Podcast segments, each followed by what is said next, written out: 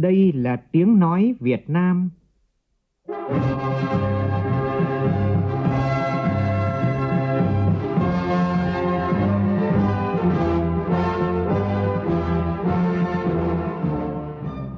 là tiếng nói Việt Nam, phát thanh từ Hà Nội, thủ đô nước Cộng hòa xã hội chủ nghĩa Việt Nam.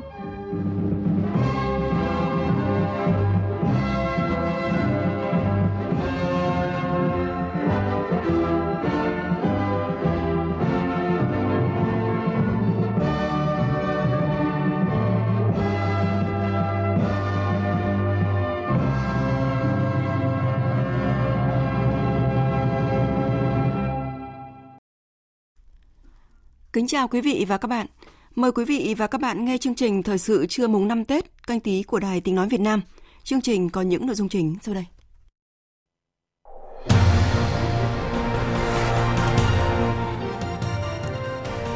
Dịch viêm phổi do virus corona tại Trung Quốc tiếp tục diễn biến phức tạp. Nhiều nước đã bắt đầu di tản công dân từ Vũ Hán về nước. Trong khi đó, Việt Nam đã hoàn thiện 4 kịch bản để đối phó với dịch bệnh viêm phổi cấp do chủng virus corona mới gây ra.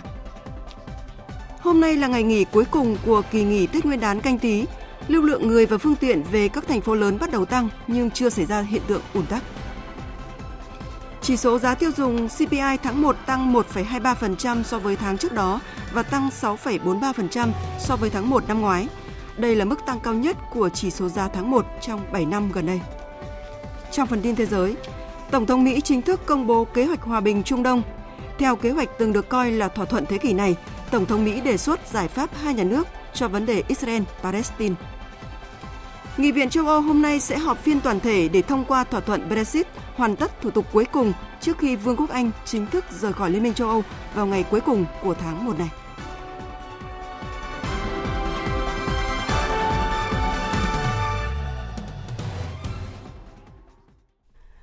Bây giờ là nội dung chi tiết. Thưa quý vị và các bạn, mở đầu chương trình thời sự trưa nay sẽ là những thông tin cập nhật về dịch viêm phổi do virus corona tại Trung Quốc. Ủy ban Y tế Quốc gia Trung Quốc sáng nay công bố số người thiệt mạng trong dịch viêm phổi do virus corona đã lên tới 132 sau khi có thêm 25 người tử vong và 840 người mắc mới. Tổng số người nhiễm ở Trung Quốc ít nhất là hơn 5.300 người. Ngoài Trung Quốc thì đã có 18 quốc gia và vùng lãnh thổ ghi nhận ca bệnh xâm nhập. Tại Việt Nam đến thời điểm này có gần 70 trường hợp có triệu chứng sốt và có tiền sử đi về từ vùng dịch. Trong đó có 28 trường hợp đã được loại trừ do các bệnh lý khác, số còn lại đang được cách ly, theo dõi và tiếp tục làm thêm các xét nghiệm. Và trước diễn biến phức tạp của dịch, Thủ tướng Chính phủ Nguyễn Xuân Phúc đã ký ban hành chỉ thị số 05 về phòng chống dịch viêm đường hô hấp cấp do chủng mới của virus corona gây ra. Để chủ động phòng chống dịch, Thủ tướng chỉ thị. Các bộ ngành địa phương không được chủ quan, không để dịch lây lan, phải coi việc phòng chống dịch như chống giặc. Các cấp các ngành, các tổ chức và cá nhân thực hiện nghiêm túc luật xuất nhập cảnh của công dân Việt Nam, luật khám bệnh chữa bệnh, luật phòng chống bệnh truyền nhiễm, cấm nhập khẩu động vật hoang dã vào Việt Nam. Huy động cả hệ thống chính trị phải vào cuộc để phòng chống dịch nhằm bảo vệ sức khỏe tính mạng cho nhân dân, hạn chế thấp nhất tử vong do dịch này gây ra. Các bộ ngành bao gồm Bộ Y tế, Bộ Văn hóa Thể thao và Du lịch, Bộ Công an, Bộ Quốc phòng, Bộ Giao thông Vận tải thực hiện theo đúng trách nhiệm của mình. Chủ tịch Ủy ban nhân dân các tỉnh thành phố trực thuộc trung ương chỉ đạo các sở ban ngành và các địa phương quyết liệt sẵn sàng ứng phó với các tình huống phòng chống dịch, hạn chế thấp nhất tử vong, bảo đảm cung cấp đủ phương tiện vật tư, thuốc, trang thiết bị, kinh phí cho các hoạt động phòng chống dịch, chịu trách nhiệm trước Thủ tướng Chính phủ về công tác phòng chống dịch trên địa bàn. Trong giai đoạn hiện nay, Thủ tướng Chính phủ cử Phó Thủ tướng Vũ Đức Đam làm trưởng ban chỉ đạo phòng chống dịch.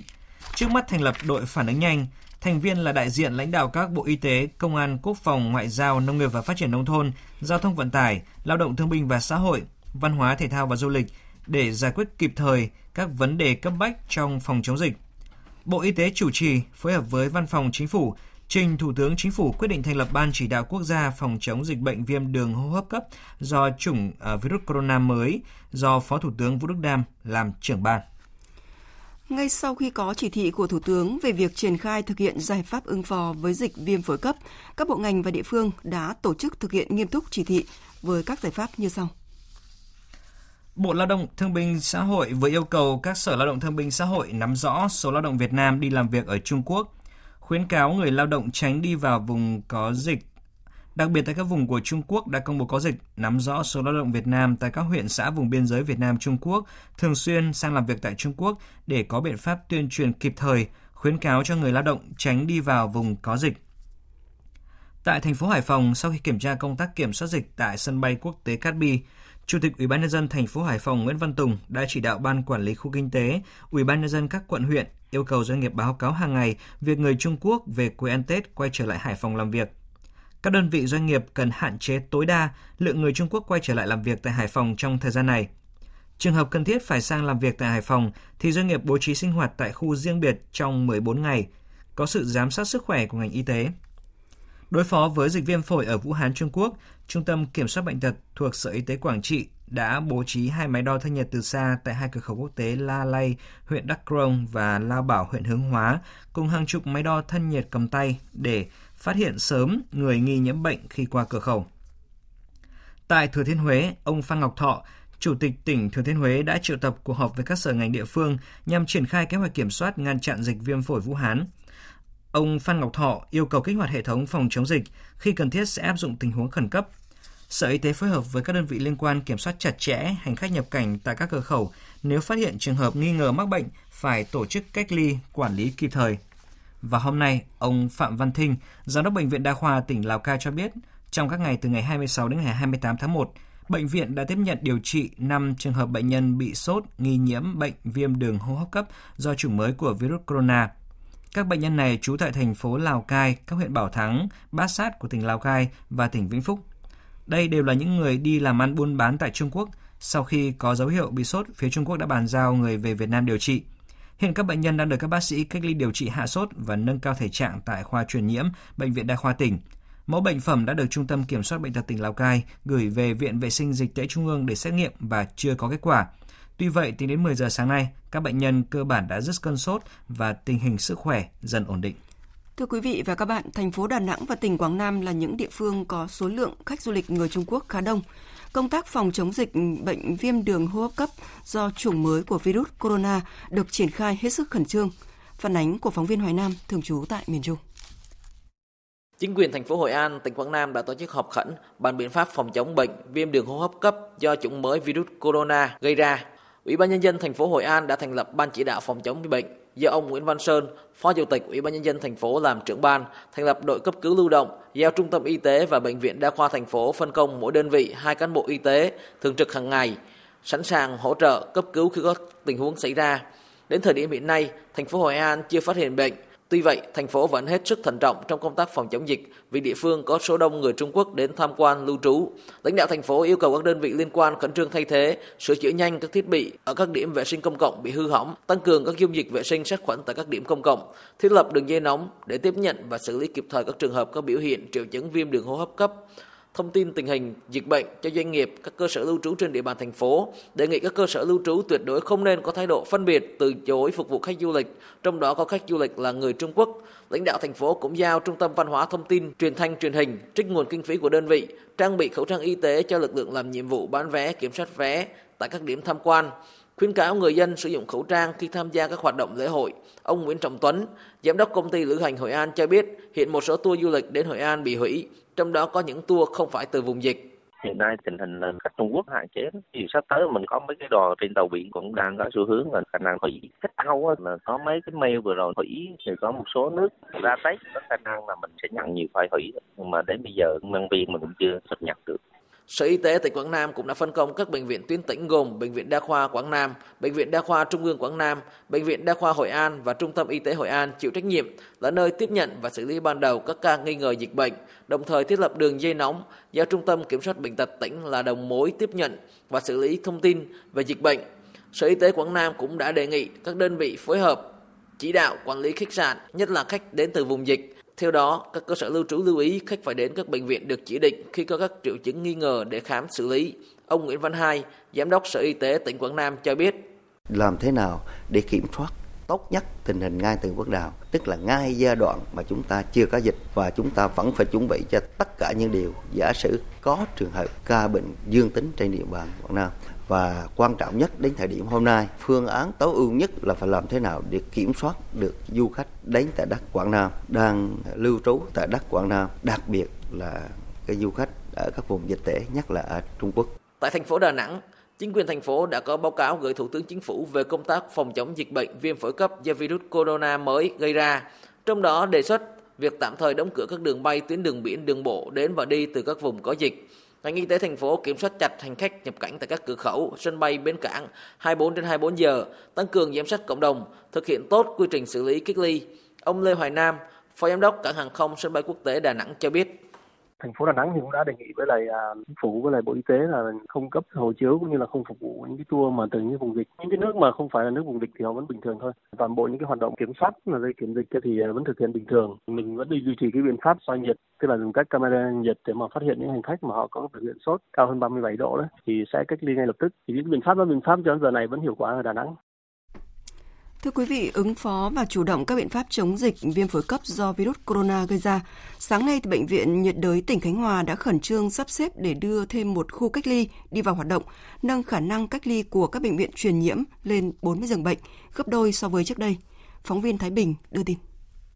Trưa nay, Bệnh viện Bệnh nhiệt đới tỉnh Khánh Hòa đang cách ly 11 bệnh nhân, trong đó có 7 bệnh nhân người Trung Quốc, còn lại là người Việt Nam. Sức khỏe tất cả bệnh nhân đều ổn định, Hiện các mẫu bệnh phẩm đang chờ kết quả xét nghiệm virus corona chủng mới của Viện Pasteur Nha Trang.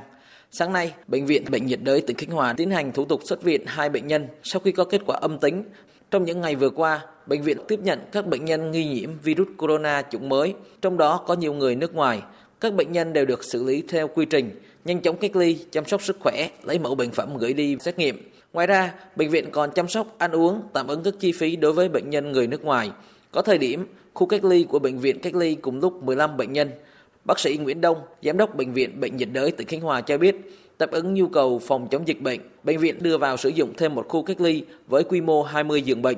Triển khai là một cái khu mới khu đó sửa chữa trước tết quy mô khoảng bốn chục cách ly được. Đợt nặng có một khu không nằm trong hồi sức riêng ra khu cách ly. Hai khu máy móc kéo ra đó mà xử lý máy thở không ảnh hưởng gì tất cả bệnh khác. Chiều nay, Ủy ban nhân dân tỉnh Khánh Hòa sẽ tổ chức cuộc họp khẩn với các cơ quan đơn vị có liên quan để nghe báo cáo tình hình, triển khai công tác phòng chống dịch bệnh viêm đường hô hấp do chủng mới của virus corona. Từ hôm nay thì Việt Nam sẽ tạm ngừng nhận khách du lịch đến từ vùng dịch virus corona và có biện pháp hạn chế di chuyển du khách Trung Quốc hiện đang ở Việt Nam nhằm chống dịch bệnh viêm đường hô hấp cấp do chủng mới của virus corona gây ra.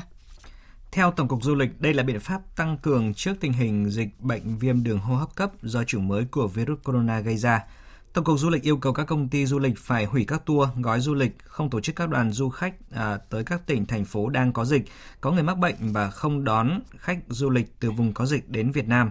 Tổng cục Du lịch cũng yêu cầu các sở quản lý du lịch, các công ty du lịch trên toàn quốc phải theo dõi chặt chẽ tình hình dịch bệnh viêm đường hô hấp cấp do virus à, corona chủng mới – các đơn vị phải có biện pháp quản lý và theo dõi chặt lịch trình, tình hình sức khỏe, hạn chế di chuyển đối với du khách Trung Quốc, khách du lịch nước ngoài đã qua vùng dịch nhập cảnh Việt Nam trong vòng 14 ngày theo khuyến cáo của cơ quan y tế có thẩm quyền. Tổng cục Du lịch cũng vận động người dân không đi du lịch đến vùng có dịch, thường xuyên cập nhật tình hình, tuân thủ các quy định, khuyến cáo của cơ quan chức năng, kịp thời báo cáo khi có tình huống phát sinh đối với khách du lịch. Tại cuộc họp của Ban chỉ đạo phòng chống dịch bệnh truyền nhiễm nguy hiểm diễn ra vào chiều tối qua, tức là chiều mùng 4 Tết canh tí, Phó Thủ tướng Chính phủ Vũ Đức Đam đã yêu cầu Bộ Y tế thành lập 40 đội cơ động có thể cách ly, khử khuẩn trong quá trình điều trị tại chỗ và vận chuyển bệnh nhân nghi nhiễm virus corona, đồng thời hoàn thiện ngay 4 kịch bản để đối phó với dịch bệnh viêm đường hô hấp cấp. Trong đó kịch bản 1 là có người về từ vùng dịch, kịch bản 2 có 2 người mắc, kịch bản 3 có 20 người mắc và cuối cùng là có hàng ngàn người mắc corona. Phó Thủ tướng cũng yêu cầu các bộ ngành địa phương phải quán triệt tinh thần của chính phủ, của Thủ tướng Chính phủ, đó là sẵn sàng trong mọi tình huống nhất định, không để dịch lây lan. Thưa quý vị và các bạn, à, trước sự lây lan nhanh chóng của dịch viêm phổi cấp do virus corona gây ra, nhiều nước đã đưa máy bay tới thành phố Vũ Hán của Trung Quốc để đưa công dân về nước. Biên tập viên Thu Hoài tổng hợp thông tin. Nhật Bản là quốc gia đầu tiên sơ tán công dân, ước tính khoảng 650 người tại tỉnh Hồ Bắc. Riêng tại thành phố Vũ Hán, một máy bay với khoảng 200 người trong số này sáng nay đã hạ cánh xuống thủ đô Tokyo. Nhật Bản vừa xác nhận một trường hợp nhiễm bệnh mới và người này chưa từng tới Trung Quốc, nhưng đã lái xe đưa đón khách du lịch từ Vũ Hán. Chính phủ Mỹ cũng thông báo cử một máy bay tới Vũ Hán để sơ tán nhân viên lãnh sự quán tại thành phố này, trong khi những công dân Mỹ khác tại đây hôm nay cũng sẽ được đưa về nước. Chính quyền Tổng thống Donald Trump trước đó cùng ngày kêu gọi Trung Quốc tăng cường hợp tác cũng như triển khai những biện pháp cần thiết để đối phó hiệu quả hơn với dịch bệnh. Giám đốc Trung tâm Kiểm soát và Ngăn ngừa Dịch bệnh Mỹ Robert Redfield cho biết.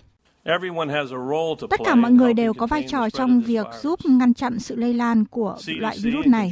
Trung tâm Kiểm soát và Ngăn ngừa Dịch bệnh Mỹ phối hợp với Bộ Ngoại giao đã cập nhật hướng dẫn du lịch và khuyến nghị công dân tránh du lịch không cần thiết đến Trung Quốc.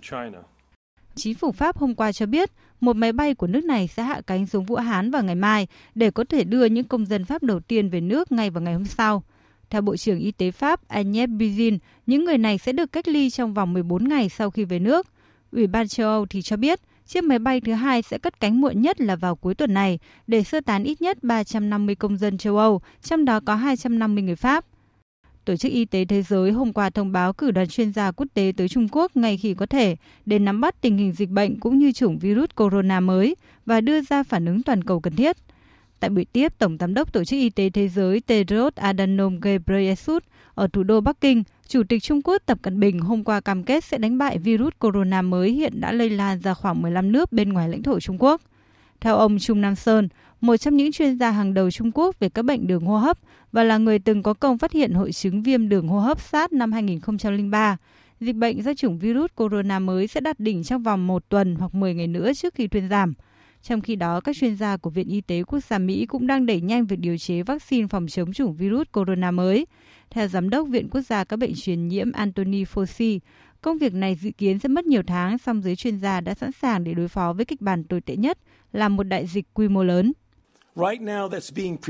Ngay lúc này, chúng ta đã bắt tay vào việc nghiên cứu vaccine. Với một sự lạc quan thận trọng, tôi dự đoán rằng chúng ta có thể tiến hành thử nghiệm giai đoạn 1 trong vòng 3 tháng tới. Tuy nhiên, điều này không có nghĩa là một loại vaccine đã sẵn sàng để triển khai. Sẽ phải mất 3 tháng để tham gia thử nghiệm, 3 tháng để có được dữ liệu miễn dịch an toàn, và sau đó bạn mới có thể chuyển sang giai đoạn 2.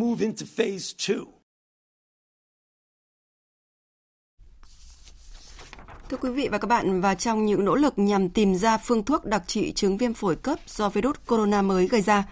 các nhà khoa học Australia đã vừa trở thành những người đầu tiên trên thế giới tái tạo thành công virus corona mới trong phòng thí nghiệm, tạo bước ngoặt quan trọng mở đường cho việc nghiên cứu sản xuất vaccine phòng bệnh viêm phổi cấp đang khiến người dân trên toàn thế giới lo ngại. Hữu Tiến, phóng viên Đài tiếng nói Việt Nam thường trú tại Australia đưa tin. Các nhà khoa học của Viện Nhiễm trùng và Miễn dịch Peter Doherty tại bang Queensland của Australia vừa công bố một kết quả nghiên cứu mang tính đột phá trong cuộc chiến toàn cầu chống lại virus corona,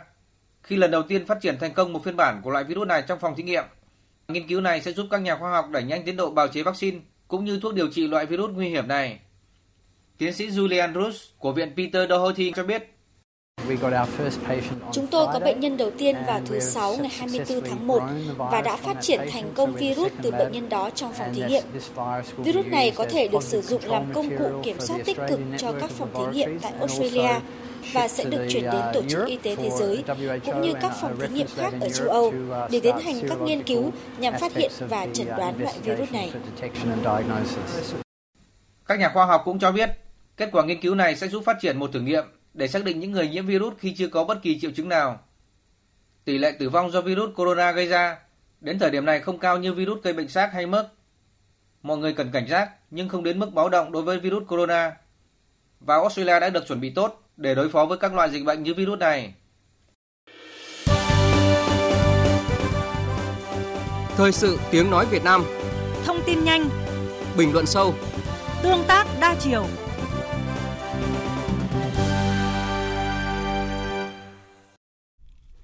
Mời quý vị và các bạn nghe tiếp chương trình Thời sự trưa của Đài Tiếng Nói Việt Nam. Sáng nay, tỉnh ủy, Ủy ban Nhân dân tỉnh Tuyên Quang tổ chức lễ phát động Tết trồng cây đời đời nhớ ơn Bác Hồ Xuân Canh Tý 2020. Đồng chí Trần Quốc Vượng, Ủy viên Bộ Chính trị, Thường trực Ban Bí thư tới dự. Tin của phóng viên Phương Thoa. Tại lễ phát động, thay mặt lãnh đạo Đảng, Nhà nước, Thường trực Ban Bí thư Trần Quốc Vượng gửi lời chúc mừng năm mới tới lãnh đạo, cán bộ, chiến sĩ và đồng bào các dân tộc tỉnh Tuyên Quang, đồng thời khẳng định 61 năm qua, Tết trồng cây đời đời nhớ ơn Bác Hồ đã trở thành phong trào thi đua sâu rộng trên toàn quốc. Phát động Tết trồng cây không chỉ là phát triển kinh tế mà còn là sự giáo dục ý thức lao động, tình yêu thiên nhiên, bảo vệ môi trường sinh thái, thể hiện sự gắn bó muôn đời giữa con người và thiên nhiên, ứng phó với biến đổi khí hậu, một vấn đề mà các quốc gia đang phải nỗ lực hành động. Đồng chí Trần Quốc Vượng tin tưởng sau lễ phát động Tết trồng cây đời đời nhớ Bác Hồ hôm nay sẽ có thêm nhiều cây xanh cho đất nước và thực hiện tốt lời dạy của Bác Hồ vì lợi ích 10 năm trồng cây, vì lợi ích trăm năm phải trồng người. Các cấp các ngành và toàn thể đồng bào đồng chí tỉnh nhà hãy tích cực hăng hái trồng cây, trồng rừng cho chính mình và cho sự phát triển bền vững của tỉnh. Người người trồng rừng, nhà nhà trồng rừng, trồng cây nào tốt cây đó, đồng thời nâng cao ý thức trách nhiệm để bảo vệ rừng, ngăn chặn tình trạng chặt phá khai thác rừng trái phép, tăng cường đầu tư, ứng dụng khoa học công nghệ, tạo cơ chế hỗ trợ, khuyến khích phát triển rừng bền vững, trồng chăm sóc bảo vệ rừng và cây xanh là trách nhiệm của mọi nhà, mọi người, là hành động thiết thực để nhằm bảo vệ môi trường sinh thái, bảo vệ ngôi nhà của trái đất chúng ta và cuộc sống bền vững của chính chúng ta. Tại lễ phát động Tết trồng cây, đồng chí Trần Quốc Vượng đã trao 100 xuất quà cho các hộ chính sách, hộ nghèo tại xã Kim Quan, huyện Yên Sơn, tỉnh Tuyên Quang. Tại đền gia định ấp Phú Hiệp, xã Phú Mỹ Hưng, huyện Củ Chi, thành phố Hồ Chí Minh, sáng nay, Thành ủy, Hội đồng nhân dân, Ủy ban nhân dân, Ủy ban Mặt trận Tổ quốc Việt Nam thành phố Hồ Chí Minh tổ chức họp mặt truyền thống cách mạng Sài Gòn chợ lớn Gia Định thành phố Hồ Chí Minh. Đến dự có Phó Thủ tướng Thường trực Chính phủ Trương Hòa Bình, Bí thư Thành ủy thành phố Hồ Chí Minh Nguyễn Thiện Nhân và các đồng chí nguyên lãnh đạo trung ương, lãnh đạo xứ ủy, khu ủy, thành ủy qua các thời kỳ, các cán bộ lãnh lão thành cách mạng, mẹ Việt Nam anh hùng, đại diện các gia đình người có công với cách mạng, tin cho biết. Thay mặt Đảng bộ, chính quyền và nhân dân thành phố Hồ Chí Minh, Phó Bí thư Thường trực Thành ủy Trần Lưu Quang đã ôn lại truyền thống của Sài Gòn chợ lớn Gia Định, một trung tâm đô thị lớn ở miền Nam, địa bàn chiến lược đặc biệt quan trọng. Trong hai cuộc kháng chiến chống thực dân Pháp và đế quốc Mỹ xâm lược, Đảng bộ nhân dân Sài Gòn chợ lớn Gia Định đã đương đầu trực diện với các thế lực uh, thực dân đế quốc đã giành được những chiến công trói lọi, tạo nên những mốc son lịch sử hào hùng của Đảng bộ thành phố mang tên Bác Hồ kính yêu. Với tinh thần truyền thống đó, thành phố Hồ Chí Minh bước vào thời kỳ đổi mới, xây dựng và phát triển mạnh mẽ. Năm 2019 vừa qua, thành phố đã hoàn thành 18 trên 20 chỉ tiêu phát triển.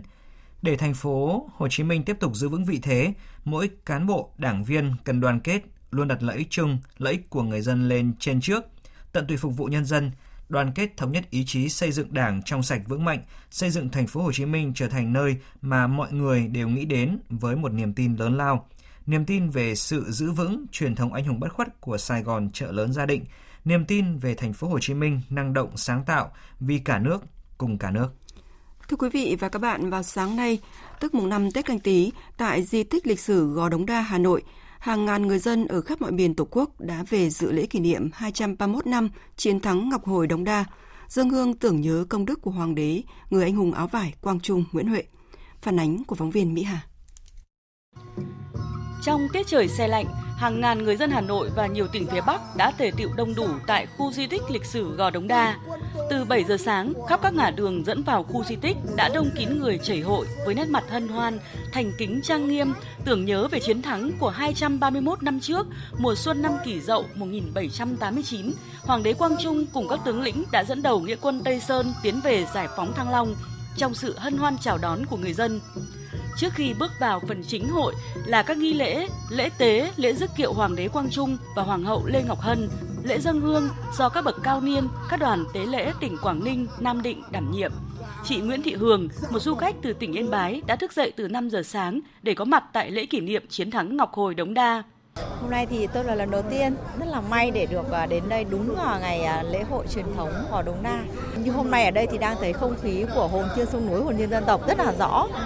Ờ, để có như hôm nay thì à, thì nhìn thấy những người anh hùng áo vải, nhìn thấy cha ông mình, đặc biệt là như hôm nay thì thật sâu trong tấm lòng trong đáy lòng mình ạ. Nhìn thấy quê hương đất nước được như thế này là một cái may mắn vô cùng. Cùng con cháu có mặt từ sớm tại di tích lịch sử Gò Đống Đa, bác Trần Khắc Tài ở Trung Liệt, Đống Đa, Hà Nội. Mười năm nay, năm nào mùng năm Tết, bác cũng tới đây để khắc ghi cùng con cháu công đức của Hoàng đế Quang Trung. Năm nào tôi cũng đi, vì à, mình phải nhớ đến cái nguồn gốc mà đất nước mình hôm nay được hôm nay phải nhớ đến tiên tổ những người mà đã mang lại cái quyền lợi ấm no cho dân tộc Việt Nam mình. Nghệ sĩ trẻ Nhật Linh nhà hát tuồng Việt Nam dù đã nhiều lần được đứng trên sân khấu thể hiện hình tượng Hoàng đế Quang Trung, nhưng lần nào cũng để lại cho anh những ấn tượng khó phai. Dạ, em cảm thấy uh, thứ nhất là rất là là vinh dự, rất là tự hào và rất là vui khi được thể hiện uh, nhân vật uh, Hoàng đế Quang Trung. Vì em không những chỉ là thể hiện cái cái cái hình tượng của của ngài ở trên uh, trên sân khấu tại uh, Đống Đa mà em cũng thể hiện ở trong một cái vở diễn mà cũng là đóng vai vua Quang Trung. Uh, ngài là một người rất là tài giỏi, võ nghệ rất là tài giỏi mà cái tư tưởng lãnh đạo đất nước cũng rất là giỏi. Cái đấy thì lịch sử đã được chứng minh rồi. Chiến thắng Ngọc Hồi Đống Đa đã ghi dấu nghệ thuật quân sự tuyệt vời của Hoàng đế Quang Trung, ý chí ngoan cường của nghĩa quân áo vải cờ đào, đồng thời biểu thị cao độ tinh thần đoàn kết, truyền thống yêu nước, yêu tự do, độc lập từ ngàn đời của người dân đất Việt. Cũng hôm nay tại Bắc Giang sẽ diễn ra lễ đón nhận bằng xếp hạng di tích quốc gia đặc biệt địa điểm chiến thắng Sương Giang và khai mạc tuần văn hóa du lịch Bắc Giang năm 2020. Phóng viên Lại Hoa thông tin. Địa điểm chiến thắng Sương Giang tại thành Sương Giang thuộc thành phố Bắc Giang là địa điểm quan trọng hiện còn lưu giữ các chứng tích văn hóa vật chất, ghi dấu cuộc khởi nghĩa Lam Sơn do Lê Lợi lãnh đạo, đóng vai trò quyết định việc kết thúc chiến tranh xâm lược của nhà Minh đối với nước ta. Hiện nay di tích chiến thắng Sương Giang có 12 địa điểm cùng nhiều hiện vật ghi dấu sự kiện lịch sử này. Ủy ban Nhân dân thành phố Bắc Giang đã xây dựng đền Sương Giang để tôn thờ tưởng nhớ công ơn của vua Lê Lợi – quân sư Nguyễn Trãi và các tướng lĩnh nghĩa sĩ Lam Sơn.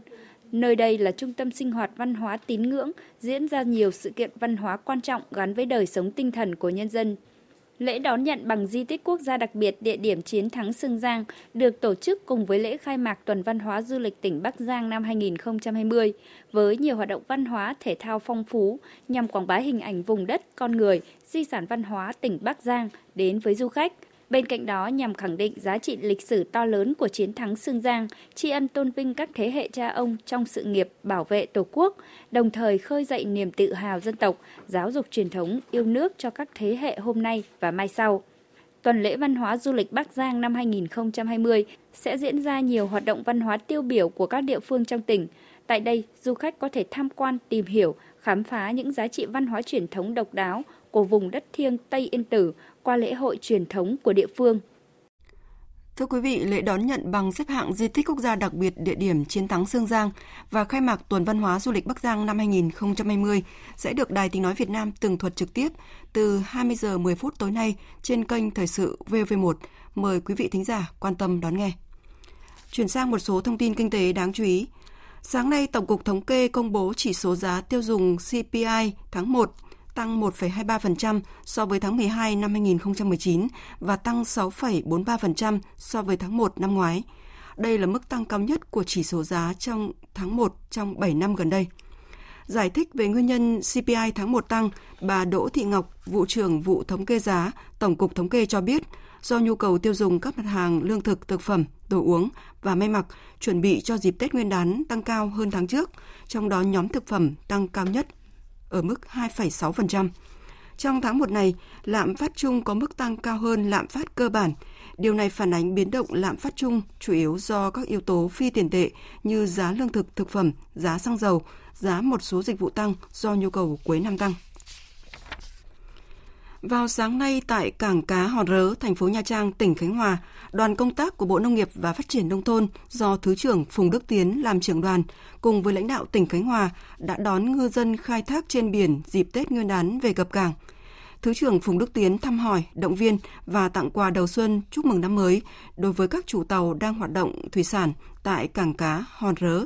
Đây là đội tàu câu cá ngừ của ngư dân Khánh Hòa đi khai thác từ giữa tháng Chạp đến nay – nhiều ngư dân cho biết những ngày Tết, thời tiết trên biển thuận lợi nên bà con đánh bắt sản lượng đạt khá. Chuyến biển đầu năm đã mang lại may mắn cho bà con nên ai cũng phấn khởi. Bà con ngư dân Khánh Hòa hy vọng năm mới mưa thuận gió hòa, sóng yên biển lặng để vươn khơi, phát triển kinh tế, bảo vệ chủ quyền biển đảo của Tổ quốc. Ủy ban châu Âu phối hợp với Việt Nam và Hiệp hội các doanh nghiệp kinh doanh nông sản và thực phẩm châu Âu vừa tổ chức một buổi hội thảo tại trụ sở Nghị viện châu Âu tại Bruxelles của Bỉ nhằm tháo gỡ các băn khoăn của các nghị viện, nghị sĩ liên quan đến hai hiệp định thương mại tự do là EVFTA và Hiệp định Bảo hộ Đầu tư EVIPA giữa Việt Nam và Liên minh châu Âu trước buổi bỏ phiếu phê chuẩn hai hiệp định này tại phiên toàn thể của Nghị viện châu Âu vào giữa tháng 2 tới. Đây là hiệp định đầu tiên và tham vọng nhất được ký kết với một quốc gia đang phát triển, là dấu mốc quan trọng đối với mối quan hệ giữa Liên minh châu Âu EU và Việt Nam. Lợi ích kinh tế của hiệp định đối với Liên minh châu Âu nằm ở chỗ nó sẽ tạo thuận lợi trong việc tiếp cận thị trường Việt Nam với lực lượng lao động trẻ, tạo thêm được việc làm, xóa bỏ thuế quan, bảo vệ quyền sở hữu trí tuệ, cải thiện khả năng tiếp cận các lĩnh vực mua sắm công, thúc đẩy và bảo vệ đầu tư của Liên minh châu Âu, đảm bảo nhà đầu tư có được thị trường ổn định, bảo vệ chỉ dẫn địa lý, bảo vệ quyền của người lao động và thực hiện phát triển bền vững. Thứ trưởng Bộ Công Thương Việt Nam Trần Quốc Khánh cho biết, Việt Nam hiện nằm trong số các nền kinh tế mở cửa thương mại cao nhất trong khu vực với thương mại chiếm hơn 200% tổng sản phẩm quốc nội. Do đó, thương mại đã giúp gần 30 triệu người thoát khỏi đói nghèo trong hai thập kỷ qua và khiến Việt Nam trở thành một người ủng hộ mạnh mẽ cho thương mại mở và dựa trên luật lệ. Vào sáng nay, tức là ngày mùng 5 Tết, là ngày nghỉ cuối cùng của kỳ nghỉ Tết Nguyên đán canh tí 2020. Người dân bắt đầu trở lại các đô thị lớn để làm việc và học tập. Ghi nhận tại các bến xe và nhà ga ở thành phố Hồ Chí Minh thì, thì tình hình giao thông có tăng nhưng không quá tải. Phản ánh của phóng viên Tỷ Huỳnh và Hà Khánh thường trú tại thành phố Hồ Chí Minh. Ghi nhận sáng nay tại bến xe miền Đông, tuy lượng xe đổ về bến có tăng hơn so với ngày thường nhưng không quá đông. Lượng xe khách ra vào bến không tấp nập, nhộn nhịp trả hành khách như mọi năm. Tại khu vực trả khách, lác đác vài chiếc xe 16 đến 29 chỗ từ các tỉnh Bình Dương, Bình Phước, Bà Rịa Vũng Tàu, thỉnh thoảng mới có xe dừng nằm từ các tỉnh Tây Nguyên, miền Trung đến trả khách. Sảnh chờ trong bến xe cũng thưa thớt vài người chờ đợi xe đi các tỉnh lân cận. Do lượng xe đổ về ít và người dân cũng chưa đi làm nên tình hình giao thông sáng nay ở các tuyến đường quanh bến xe khá thông thoáng. Anh Huỳnh Văn Thà, một hành khách đi từ Quảng Ngãi vào thành phố cho biết. 25 là mình về quê rồi anh, mùng 4 hôm qua lên xe là lúc 5 giờ thì bây giờ tới đây là 7 giờ 15 tới, đi 14 tiếng đồng hồ á. Đường thì hôm nay thì xe đâu có đông gì đâu, hôm nay vô sớm này là xe đi rất là ít xe, đi quốc lộ không có gì xe đó. Giá vé là 800 ngàn, hình như giá vé năm nay rẻ hơn năm ngoái.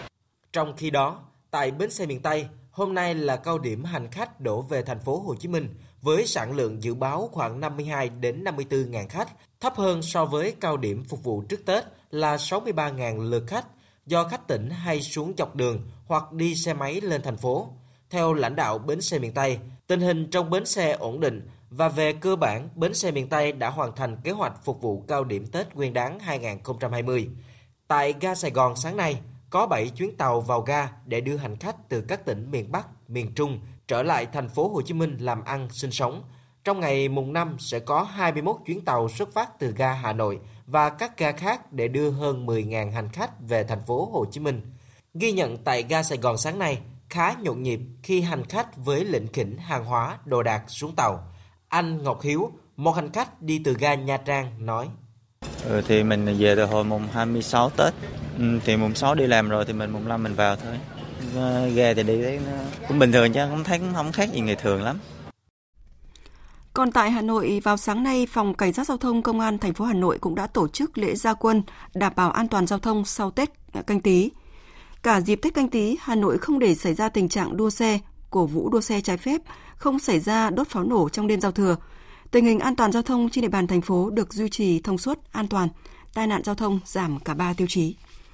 Thưa quý vị và các bạn, Bản Bon thuộc xã Mường Chiên, huyện Quỳnh Nhai, tỉnh Sơn La. Đây là trung tâm hành chính của huyện Lị Quỳnh Nhai trước kia khi chưa di dân vùng ngập thủy điện Sơn La. Những năm gần đây, việc phát triển du lịch cộng đồng, du lịch sinh thái được chính quyền và người dân bản Bon đầu tư, thu hút ngày một nhiều du khách thập phương đến trải nghiệm du thuyền lòng hồ, lưu trú, thưởng thức ẩm thực dân tộc mang đậm nét văn hóa của người Thái Trắng. Những ngày đầu xuân này, mời quý vị và các bạn cùng đến thăm bản Bon qua bài viết của phóng viên Đức Anh thường trú tại khu vực Tây Bắc.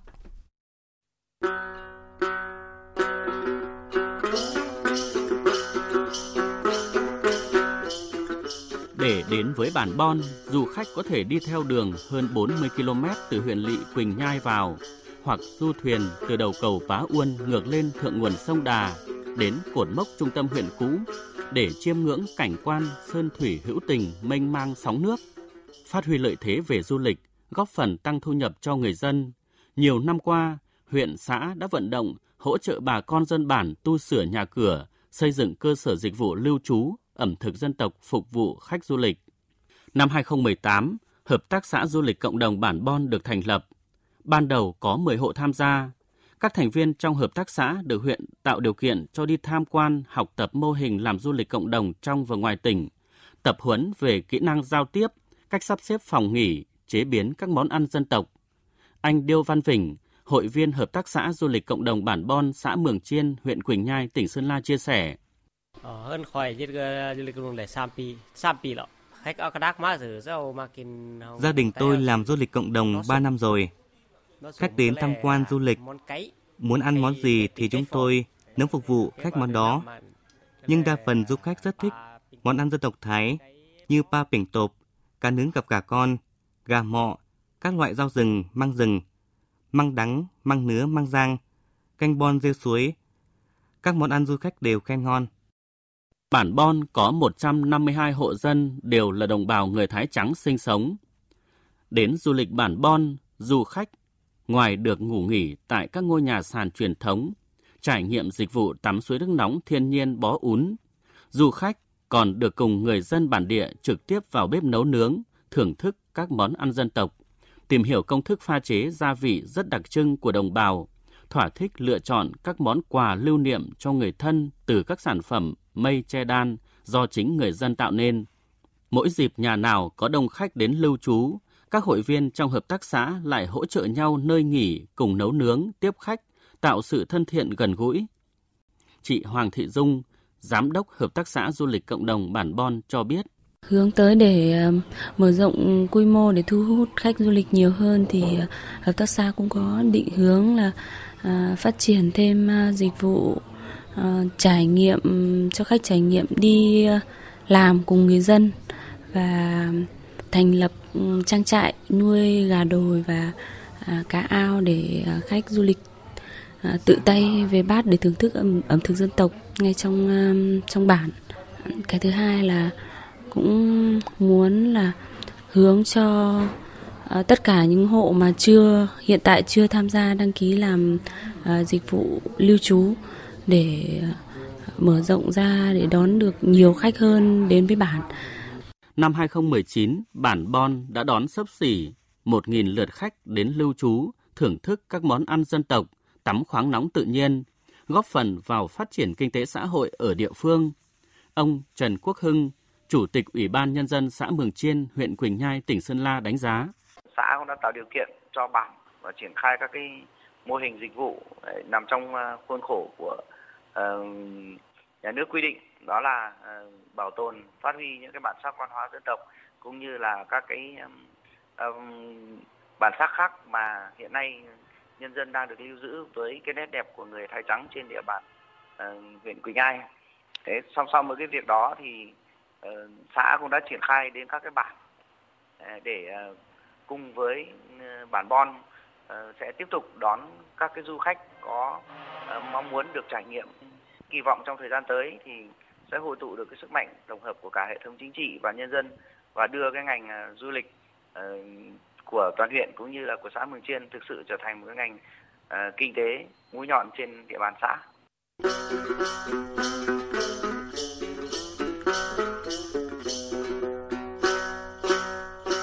Đến Quỳnh Nhai Sơn La, du xuân trên dòng hồ thủy điện, du khách đừng quên dừng chân bản Bon để thêm hiểu về phong tục tập quán, nét văn hóa đặc sắc cũng như sự thân thiện mến khách của người dân nơi thượng nguồn sông Đà.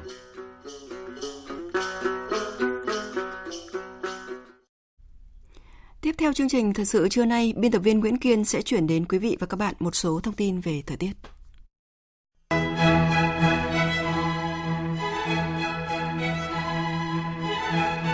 Trung tâm Dự báo Khí tượng Thủy văn Quốc gia cho biết, ngày hôm nay, thời tiết ở Bắc Bộ và Bắc Trung Bộ đã tăng thêm từ 1 đến 2 độ so với hôm qua. Tuy vậy, trời vẫn rét đậm, vùng núi có nơi rét hại, vùng núi cao có khả năng xảy ra băng giá. Đi ra ngoài vẫn cảm thấy rét buốt, buổi trưa và đầu giờ chiều có đỡ hơn. Nhiệt độ cao nhất ngày hôm nay ở khu vực Tây Bắc Bộ từ 18 đến 22 độ, còn ở phía Đông Bắc Bộ, trong đó có thủ đô Hà Nội, chỉ từ 15 đến 17 độ. Khu vực Bắc Trung Bộ từ 17 đến 19 độ, vào đến Nam Trung Bộ và Tây Nguyên, nhiệt độ có cao hơn trong khoảng từ 27 đến 31 độ, thời tiết khá mát, thuận lợi cho việc di chuyển trong ngày cuối cùng của kỳ nghỉ Tết Nguyên đán. Nam Bộ vẫn là nơi có nắng mạnh, trưa và đầu giờ chiều có cảm giác oi nóng. Trên biển, vùng biển từ Quảng Trị đến Quảng Ngãi và khu vực Bắc Biển Đông có gió Đông Bắc cấp 5, có lúc cấp 6, giật cấp 7, biển động, gây khó khăn cho hoạt động của tàu thuyền.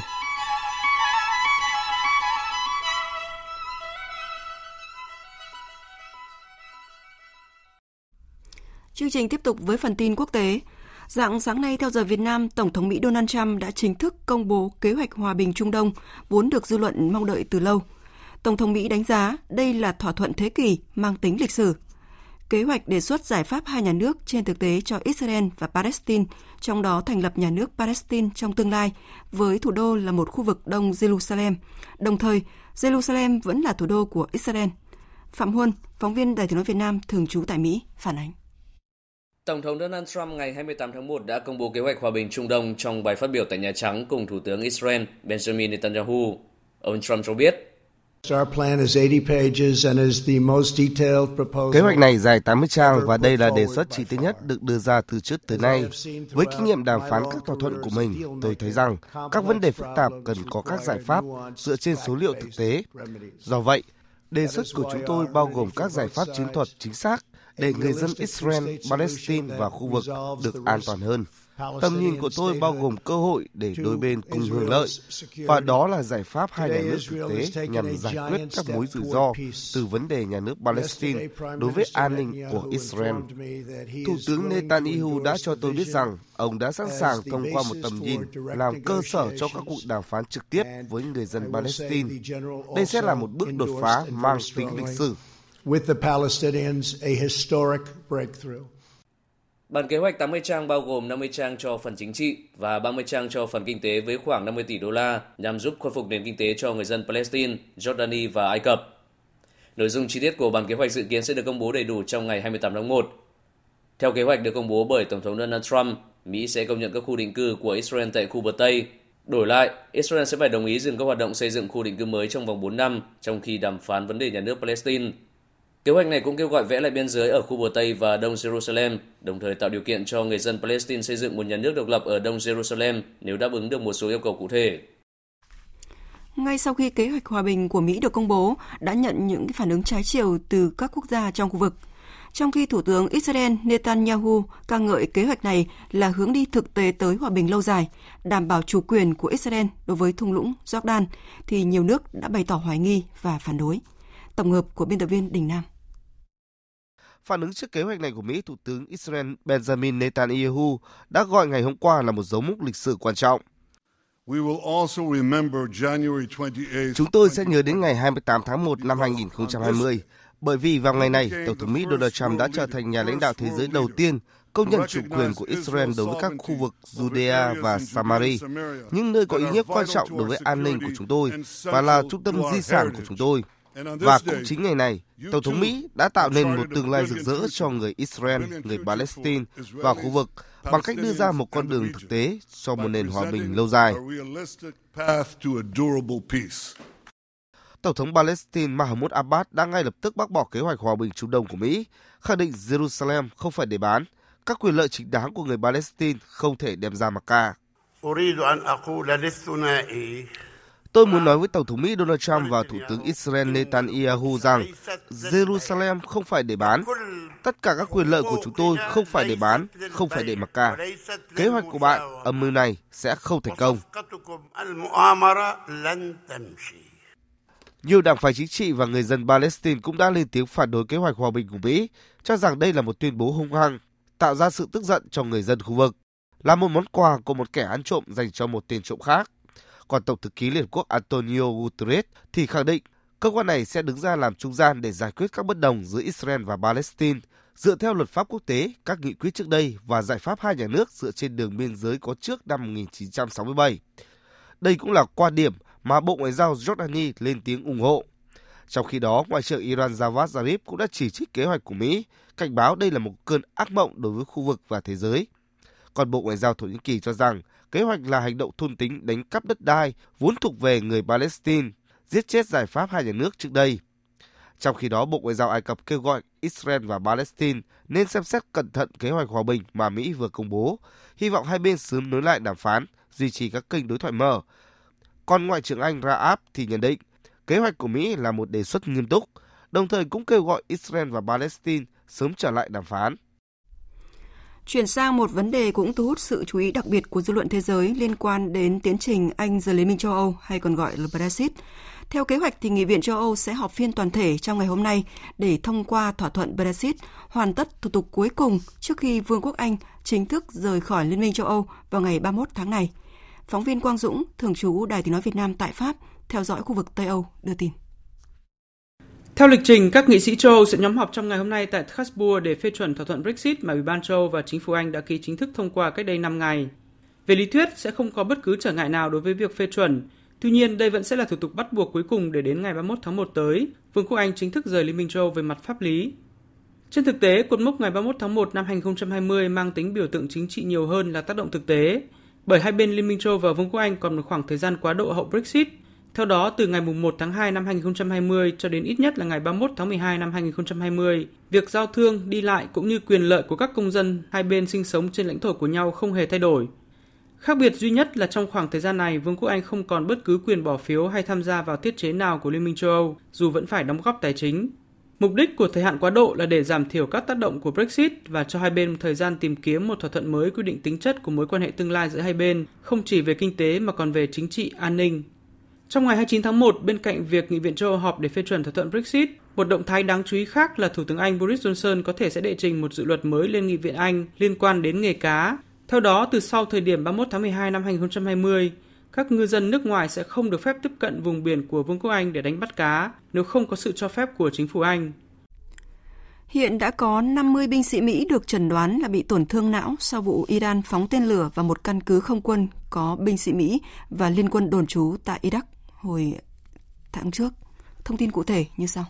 Trong một thông cáo về thương vong trong vụ tấn công vào căn cứ không quân ở phía tây Iraq, Trung tá Thomas Campbell, người phát ngôn Bộ Quốc phòng Mỹ nêu rõ, đến nay 50 binh sĩ đã được chẩn đoán là bị tổn thương não. 31 trong số 50 binh sĩ đã được điều trị tại Iraq và quay trở lại nhận nhiệm vụ, bao gồm cả 15 người vừa mới được chẩn đoán. Trước đó, thì Tổng thống Mỹ Donald Trump và các quan chức hàng đầu của Mỹ cho hay vụ tấn công của Iran hôm 8 tháng 1 đã không làm thiệt mạng hay bị thương bất cứ binh sĩ Mỹ nào. Ít nhất 6 binh lính đã thiệt mạng và một số người đã mất tích trong vụ tấn công của các tay súng thanh chiến. Sau vụ nổ, những phần tử thanh chiến tiếp tục tấn công. Lực lượng tiếp viện bao gồm cả không quân đã được triển khai ngay sau đó tại khu vực để giải cứu những người mất tích và truy tìm những phần tử tấn công. Chính phủ Anh đã chính thức bật đèn xanh chấp thuận cho phép tập đoàn viễn thông Huawei của Trung Quốc đóng vai trò hạn chế trong việc phát triển mạng 5G tương lai của nước này. Theo đó, Huawei sẽ không tham gia các thành phần cốt lõi được coi là trọng yếu và nhạy cảm của mạng lưới 5G của Anh. Thời sự VOV, nhanh, tin cậy, hấp dẫn. Thưa quý vị và các bạn, có lẽ không ở đâu có một cái Tết đặc biệt như ở nước ta, đó là Tết trồng cây. Năm canh tí 2020 này là tròn 60 năm kể từ ngày Bác Hồ tự tay trồng cây đa nhỏ tại Hồ Bảy Mẫu, nay gọi là công viên thống nhất, mở đầu cho phong trào Tết trồng cây do người phát động. Nét đẹp đầu xuân ấy được giữ gìn cho đến hôm nay như một hành động thiết thực góp phần gìn giữ và bảo vệ môi trường – Năm nay, các tỉnh, thành phố trong cả nước đều có kế hoạch tổ chức Tết trồng cây vào ngày đầu tiên sau kỳ nghỉ Tết Nguyên đán canh tí, ngày 6 tháng riêng, để góp thêm màu xanh cho môi trường sống xanh. Phóng viên Bích Ngọc phản ánh. Về đất mỏ Quảng Ninh những ngày này, dễ dàng nhận thấy trên những bãi than thải rộng lớn đã không còn màu đen bẩn, bụi bặm, đóng từng lớp dày cặn như trước, mà là những thảm cây xanh đẹp mắt được che phủ rộng khắp. Suốt quãng đường đi lên mỏ tới khu vực hồ sinh thái bãi thải Nam Đèo Nai, đặc biệt là những tuyến đường giáp danh khu dân cư đông đúc, là những thảm cây xanh ngút tầm mắt. Cây nào cây nấy cũng đều cao trên dưới 10 mét, tạo cảnh quan sinh động, dễ chịu, khiến người ta quên rằng đang ở giữa khu bãi thải đất đá của một mỏ than lộ thiên. Ông Đinh Ngọc Chiến, Phó Chủ tịch Ủy ban Nhân dân thành phố Cẩm Phả, tỉnh Quảng Ninh cho biết,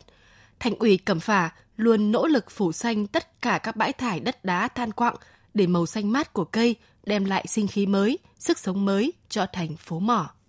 Cái nhiệm vụ thành phố Cẩm Phả thực hiện cái môi trường xanh, sạch đẹp và với lại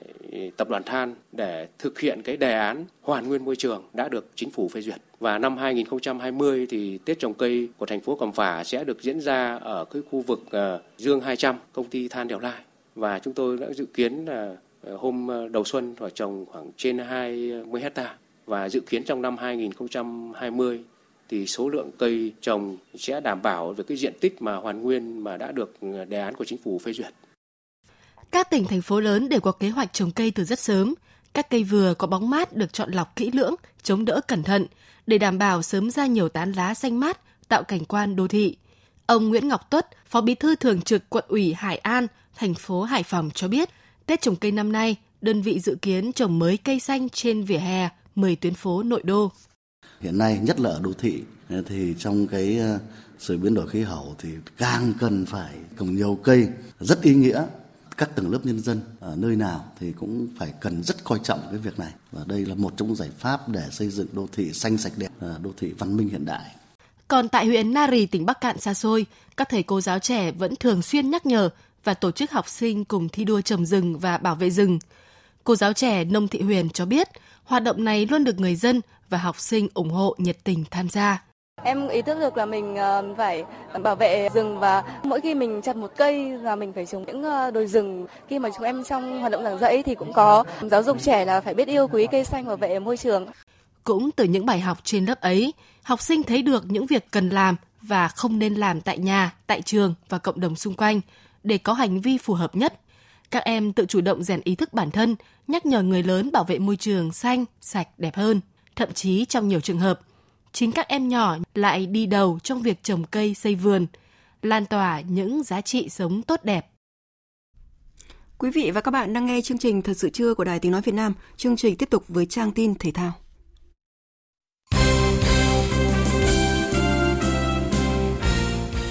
Thưa quý vị và các bạn, để chuẩn bị cho vòng loại Olympic Tokyo năm 2020, đội tuyển nữ Việt Nam đã hội quân tại Trung tâm Đào tạo bóng đá trẻ Việt Nam. Huấn luyện viên Mai Đức Trung vừa phải đón nhận tin không vui về lực lượng khi trung vệ Trương Thị Kiều không thể góp mặt do chưa bình phục chấn thương dây chằng đầu gối. Vắng trung vệ thép Trương Thị Kiều là tổn thất không nhỏ đối với tuyển nữ Việt Nam trước chiến dịch quan trọng này. Ở vòng loại cuối cùng Olympic Tokyo 2020, tuyển nữ Việt Nam cùng bảng với Hàn Quốc và Myanmar. Cũng liên quan đến bóng đá,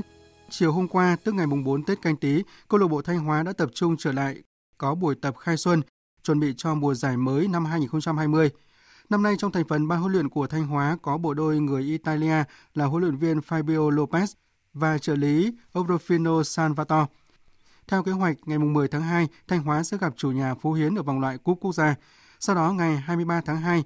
Thanh Hóa sẽ tiếp Hải Phòng trên sân nhà ở vòng 1 V-League năm 2020. Cũng nhằm chuẩn bị cho mùa giải mới, chiều hôm qua, câu lạc bộ Hải Phòng đã hội quân tập luyện sau kỳ nghỉ Tết Nguyên đán canh tí. Ở mùa giải năm nay, Hải Phòng có sự thay đổi mạnh mẽ về mặt lực lượng, từ ban huấn luyện đến các cầu thủ. Sau khi mùa giải năm 2019 kết thúc, huấn luyện viên Trương Việt Hoàng cùng các cầu thủ Pha Gan, Thành Long đều đã rời đội. Hiện nay Hải Phòng đang được huấn luyện viên Phạm Anh Tuấn cùng các trợ lý là Lê Quốc Vượng và Đinh Văn Dũng dẫn dắt. Một nhân tố đáng chú ý đã có mặt và tập luyện cùng Hải Phòng chiều hôm qua là cầu thủ Việt kiều Martin Lò. Hiện Hải Phòng đang trong quá trình thương thảo để mua lại 2 năm hợp đồng của Martin Lò từ câu lạc bộ Phú Hiến. Trong khi đó, câu lạc bộ Thành phố Hồ Chí Minh cũng đã hội quân và di chuyển về Vũng Tàu tập luyện. Toàn đội thực hiện các bài tập ban đầu như chạy bộ dọc bãi biển, tập tạ, tốc độ, leo núi. Mùa giải năm 2020, câu lạc bộ bóng đá Thành phố Hồ Chí Minh đã ký hợp đồng với nhiều cầu thủ nội chất lượng. Ngoài Công Phượng, đội bóng thành phố mang tên Bác có thêm thủ môn Bùi Tiến Dũng, tiền vệ Võ Huy Toàn đã đầu quân cho câu lạc bộ bóng đá Thành phố Hồ Chí Minh từ mùa giải 2020. Vào ngày 7 tháng 2 tới, Thành phố Hồ Chí Minh và Hà Nội sẽ so tài trong trận tranh siêu cúp Việt Nam trên sân thống nhất. Còn trận đấu đầu tiên của câu lạc bộ Thành phố Hồ Chí Minh tại V-League năm 2020 là chuyến làm khách trên sân của Quảng Nam diễn ra vào chiều ngày 21 tháng 2. Trước đó vào ngày mùng 3 Tết Nguyên đán, câu lạc bộ Sông Lam Nghệ An đã tập khai xuân và tập rất nghiêm túc. Ở mùa giải năm 2020, Sông Lam Nghệ An sẽ được dẫn dắt bởi huấn luyện viên trường Ngô Quang Trường. Tin vui cho người hâm mộ đội bóng xứ Nghệ là tuyển thủ Phan Văn Đức đã tập luyện bình thường cùng cả đội, còn cầu thủ đa năng Phạm Xuân Mạnh đang bị đau nhẹ. Anh sẽ cần khoảng một tuần hồi phục trước khi cùng cả đội hướng đến trận khai xuân gặp Bình Định ngày 9 tháng 2 ở Cúp Quốc gia. Sau đó là chuyến làm khách trên sân thống nhất của câu lạc bộ Sài Gòn ngày 23 tháng 2 thuộc vòng 1 V-League năm 2020. Dạng sáng nay, đô cử sinh năm 1996 Hoàng Thị Duyên quê Lào Cai đã đoạt 3 huy chương vàng hạng cân 59 kg tại Cúp cử tại thế giới năm 2020 tổ chức ở Roma, Italia. Nữ đô cử đến từ Việt Nam đã thi đấu xuất sắc và đoạt 3 huy chương vàng ở các nội dung cử giật, thành tích 97 kg, cử đẩy, thành tích 116 kg, tổng cử, thành tích 213 kg. Như vậy, sau 2 ngày thi đấu, cử tạ Việt Nam giành tổng cộng 10 huy chương vàng, 2 huy chương bạc và 2 huy chương đồng. Giải đấu này cũng là vòng loại tích điểm Olympic Tokyo 2020. Thạch Kim Tuấn, Vương Thị Huyền và Hoàng Thị Duyên đều đạt thành tích tốt và có mặt trong top 3 dẫn đầu, qua đó có thêm điểm số trong cuộc tranh tấm vé tới Tokyo. Vòng loại sẽ kết thúc vào cuối tháng 4 năm nay. 8 đô cử dẫn đầu ở mỗi hạng cân sẽ giành vé trực tiếp tham dự Thế vận hội.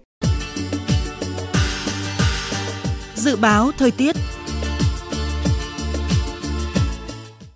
Phía Tây Bắc Bộ nhiều mây có mưa vài nơi gió nhẹ trời rét đậm có nơi rét hại. Vùng núi cao có khả năng xuất hiện băng giá, nhiệt độ từ 12 đến 18 độ. Riêng khu Tây Bắc có nơi cao nhất từ 20 đến 22 độ. Phía đông bắc bộ nhiều mây có mưa nhỏ vài nơi, gió đông bắc cấp 2, cấp 3, trời rét đậm, vùng núi có nơi rét hại. Vùng núi cao có khả năng xuất hiện băng giá, nhiệt độ từ 12 đến 17 độ, vùng núi từ 9 đến 12 độ, có nơi thấp nhất dưới 7 độ. Các tỉnh từ Thanh Hóa đến Thừa Thiên Huế nhiều mây, phía Bắc có mưa vài nơi, phía Nam có mưa, gió Bắc đến Tây Bắc cấp 2, cấp 3, trời rét, phía Bắc trời rét đậm, nhiệt độ từ 13 đến 19 độ. Các tỉnh ven biển từ Đà Nẵng đến Bình Thuận, phía Bắc nhiều mây có mưa, mưa rào rải rác. Phía Nam có mây mưa rào vài nơi, gió Đông Bắc cấp 2, cấp 3, nhiệt độ từ 20 đến 23 độ. Phía Nam có nơi cao nhất từ 27 đến 30 độ. Tây Nguyên có mây, chiều nắng, đêm có mưa vài nơi, gió Đông Bắc đến Đông cấp 2, cấp 3, nhiệt độ từ 17 đến 31 độ. Nam Bộ có mây, chiều nắng, đêm không mưa, gió Đông cấp 2, cấp 3, nhiệt độ từ 21 đến 34 độ. Khu vực Hà Nội nhiều mây không mưa, gió Đông Bắc cấp 2, cấp 3, trời rét đậm, nhiệt độ từ 12 đến 17 độ. Tin dự báo thời tiết biển, Bắc Vịnh Bắc Bộ, Nam Vịnh Bắc Bộ, khu vực giữa Biển Đông, khu vực Nam Biển Đông, khu vực quần đảo Hoàng Sa, khu vực quần đảo Trường Sa, vùng biển từ Bình Định đến Ninh Thuận, vùng biển từ Bình Thuận đến Cà Mau có mưa vài nơi, tầm nhìn xa trên 10 km, gió Đông Bắc cấp 5. Khu vực Bắc Biển Đông, vùng biển từ Quảng Trị đến Quảng Ngãi có mưa rải rác, tầm nhìn xa trên 10 km, giảm xuống 4 đến 10 km trong mưa, gió Đông Bắc cấp 5 có lúc cấp 6, giật cấp 7 biển động. Vùng biển từ Cà Mau đến Kiên Giang không mưa, tầm nhìn xa trên 10 km, gió Đông Bắc đến Đông cấp 3, cấp 4. Vịnh Thái Lan không mưa, tầm nhìn xa trên 10 km, gió nhẹ. Những thông tin thời tiết vừa rồi đã kết thúc chương trình Thời sự trưa của Đài Tiếng Nói Việt Nam. Chương trình hôm nay do các biên tập viên Minh Châu, Hoàng Ân, Nguyễn Hằng cùng kỹ thuật viên Thu Huệ biên soạn và thực hiện. Chịu trách nhiệm nội dung Nguyễn Thị Tuyết Mai. Cảm ơn quý vị và các bạn đã quan tâm lắng nghe.